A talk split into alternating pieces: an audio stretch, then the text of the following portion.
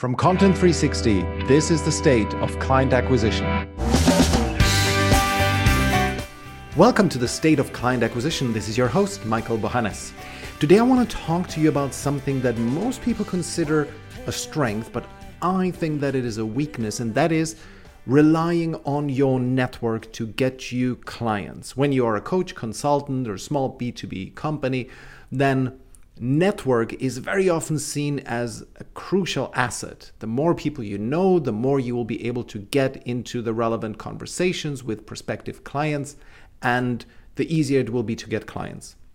Now, in the beginning, that is of course true, but the stronger your network is, the longer you are sheltered from the fierce winds that is the free market.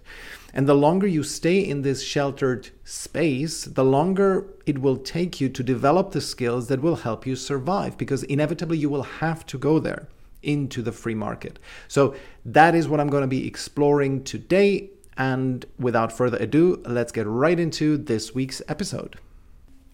It's funny how a few stories that seemingly don't have anything to do with each other suddenly start to make sense and coalesce into a interesting narrative when you take the right lessons from them. So today I want to talk about how two separate instances in my life have taught me the lesson that a network and being embedded in social structures can actually prevent you from growing. So the first story is I was about 16 or 17 and I just wasn't happy with the allowance that my parents gave me, as one should not be.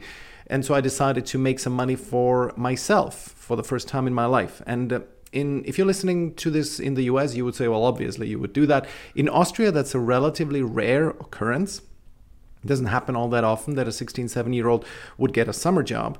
But I just simply wanted to make a little bit of money on the side and I just didn't know how to do it because because it is so rare. So there was really nobody to ask, and of course there was no internet at the time. That's how I, how old I am. That where to start. And so I asked around in my I told my parents of course and then I asked around with a few friends and then what happened is that in the town where a family friend of ours worked as a doctor in the hospital there was a gardening store, gardening and landscaping store where he just happened to know someone and he spoke to him and he was willing to take a look at me. So I went there, I met the owner, and he and I we got on quite nicely and he offered me the job for the summer that I would essentially be a helping hand in the store, helping them with, you know, the planting, the, you know, carrying around a couple of sacks here and there and helping them with the landscaping business. And the money he offered me was okay. I didn't think much of it. I was thinking that sounds all right. Uh, it wasn't great, but of course, as a 16 year old, what can you expect? So I said yes. And the work actually turned out to be pretty brutal. It was also, as I said, a landscaping business, which means that they were redoing people's gardens, which means it's not only about carrying small little flower pots from A to B, it also means that you have to roll around giant wheelbarrows of liquid concrete from A to B. and so I remember there was one moment where I almost tipped over a wheelbarrow full with liquid uh, concrete. It would have been a total mess if that had happened. And I also had to get up at 5 a.m. to be there at 6:30 a.m. when the work started. And I also remember that the guys were constantly smoking in the car when we were on the trips to the client. So it was not a fun experience. But then I thought the money is okay, and so I'll, I'll be happy to live with it. So fast forward a couple of years, and that family friend, I don't know anymore what the occasion was. He told me that he had actually subsidized that job. He did it as a favor uh, to me, to my family. And he wanted me to feel good about myself when I was doing this kind of relatively hard labor. And he was subsidizing it to the tune of about 2x, I believe. I think, if I remember correctly, I was making roughly 1,000 euros a month uh, in the currency of the time, and he was subsidizing half of that. So the owner was actually only willing to pay me 500 euros. And so my friend there, the family friend, subsidized it with another 500 euros. And I know that he meant well, but I did feel deceived by it. That I had not actually added so much value as I thought I had. And it also felt a little bit icky that this person, you know, the grown up, has intervened on my behalf. And also, I think one of the mistakes that he made here was that he did not teach me a lesson. I think the lesson is that when you go out into the market, you just, you know, better accept what is there and just work your way up. Money has its value, and if somebody is only willing to pay you 500 euros a month, well, that means something. That means that you should better look for something where you can make more and strive to develop yourself so that you have higher value in the market. Because if you don't, you're going to be stuck with those 500 euro a month jobs going forward. And so I think it would have been a good lesson in humility for me, knowing that not only was the job pretty crap, but I was actually making much less than I thought I was making. And the third lesson for me here was that, and that's kind of the main lesson for this podcast, is that it shows how your network skews your perception of reality. And especially if we view this in the light of the second story that I wanted to share with you, which is when I started my business in 2016, I had a pretty strong network in London. So I had been for many years immersed in the London startup community. I had been working at Google for three and a half years, and I had an MBA from one of the top schools in the world. So my network was pretty strong then. And sure enough, it has given me a reasonable amount of revenue, not much. I think it was some four or five thousand dollars a month on average that I was making via my network. But the problem was that I was doing all kinds of random jobs. Yes, on paper, I had a content marketing agency. So the main work that I was doing was writing blog posts and white papers for companies, but also I was supplementing it with whatever came around. So there was, for example, one gig that one of my best friends simply handed to me. He was working at that company and they were downsizing and they just had a workshop where they could probably use someone with my consulting background and sort of very highly structured analytical thinking that I could help them think through that. And that was a project that had nothing to do with my expertise. It was just sure, I'm I'm I'm I'm reasonably smart, I'm analytical, I'm very structured, so I can do it I'm good at it, but I would not have gotten that kind of gig on the free market. It was really only through the connection that I had with my friend. So I kept getting those kinds of gigs. And at some point, they started to dry up. About two years into my business, they started drying up as they would. And now, in retrospect, I realize that this thing has kept me from evolving. It was two years of stagnation that I was secluded in my little world, in my little bubble of, oh yeah, my network is handing me all those jobs, feeling good about it, feeling, oh, I invested in this and I, I made good choices in my life, that my network is so strong that I don't have to do anything for acquisition. Gigs just come my way. But that's the wrong way of thinking about it. I was really stagnating at the time and my network was enabling me. It's kind of similar, it's a weaker version of the following, namely that when you have like kid of a millionaire or even a billionaire, they don't have to do anything. Sure, they probably engage in some kind of commercial activity, but they don't have to.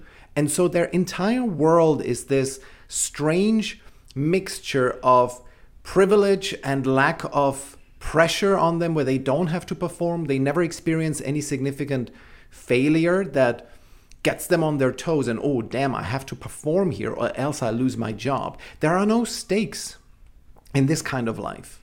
And similarly, I mean, I did not grow up as, as a kid of millionaires. My parents are doctors, but sort of upper middle class doctors. Nobody, they didn't have their private practice. They were working in a hospital. So we were well off reasonably, but it, we were not rich by any stretch of the imagination.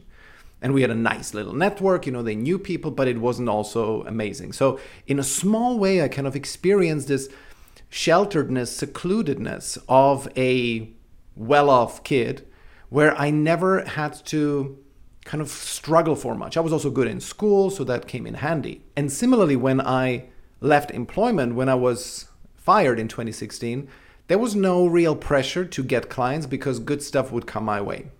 And the pressure only mounted after I started running out of options two years later. And that's where I started to really become interested in the topic of proactive client acquisition, which has led me now to build a business where I make multiple five digits in my business and helping people to find clients on LinkedIn because this is a, turns out to be a really rare skill. And when you are in this sheltered environment, you simply are protected from the fierce winds of the free market. Imagine if you would get just plonked down on earth, you'd have zero connections, nobody knows you. You would be exposed to what the market really wants and needs. You would be in a place of pure supply and demand. Do you have something to offer to the marketplace that people are willing to pay enough for so that you earn a living? That's a really interesting proposition to me. And I think the goal of every business owner should be to get to that place really, really quickly so that you can test yourself do you have what it takes to survive in the marketplace? I find this now a really exciting proposition, even to the point of where I'm always a little bit disappointed, you can almost almost say, where I'm a little bit disappointed where an old contact of mine, like right now I'm speaking to an old contact of mine who potentially is going to be working with me, and I don't feel all that good about it because he's somebody who I knew, who I'm kind of I'm capitalizing on my past relationships. I prefer to actually survive in the raw fierceness of the market out there. So my main message to you is if you in your business, if you're a coach, consultant, and you mainly live off your network and referrals, you are stifling your growth. Because only when I went through this relatively uncomfortable phase between 2018 and 2019, where it was really hard to get clients, it was very hard to get anyone to talk to me because I simply did not have a refined value proposition that would have strangers to accept my services. And after I went through this very uncomfortable stage, I feel way more confident now, way more comfortable. And I just know that I will never have to be in an employed position again because I know how to create the value proposition now and to sell it to complete strangers. My sales cycle is now one or two weeks long between somebody meeting me for the first time and signing up. And that is such a blessing. And I wish I had had done that. I wish I had done that many years ago. It would have massively accelerated my growth. And I would be where I will be from now, two years from now. I will be here already. So that's my recommendation to you. Think about are you relying on your network for too long? And of course, it's okay to rely on your network initially. It would be foolish not to. When you're starting out, your best bet is to reach out to all the people that you know, is to inform them of what you do, tell them what you could do for them potentially, and then just let the chips fall where they may. They will reach out to you if they need you, and then go out there and find clients on your own. So you absolutely should leverage your network in this way as you are starting out. But it should not be even remotely part of your overall growth strategy. Neither network nor referrals. It's a wonderful little side dish that you can get, and if it comes around, that's great, but it should not be your main ingredient. So, if this is interesting, if you want to learn how to get strangers to become clients, just schedule a call with me. You can find me on LinkedIn, Michael Bohannes, or just go to michaelbohannes.com slash apply to see if we could be a fit of working together. Because this process that I've gone through of going away from your network, still accepting potential offers from it, but not relying on it anymore, and instead putting yourself in a position so that the winds whipping in the fierce marketplace out there cannot harm you, so that you can survive that and thrive in this environment. This is the process that I have gone through. And this is the process that I teach now. And you can massively accelerate your learning if we were to work together to work on this. So think about whether your network is not keeping you from growing and evolving. And if you think it may be, then maybe it would be a good opportunity to get in touch. Okay? And if not, I hope this was useful and I wish you all the best and we'll talk to you next week. The State of Client Acquisition is a Content 360 production. Music by Gavin Knox Grand. To sign up for alerts and to submit written and audio questions, go to stateofclientacquisition.com. I'll talk to you in the next episode.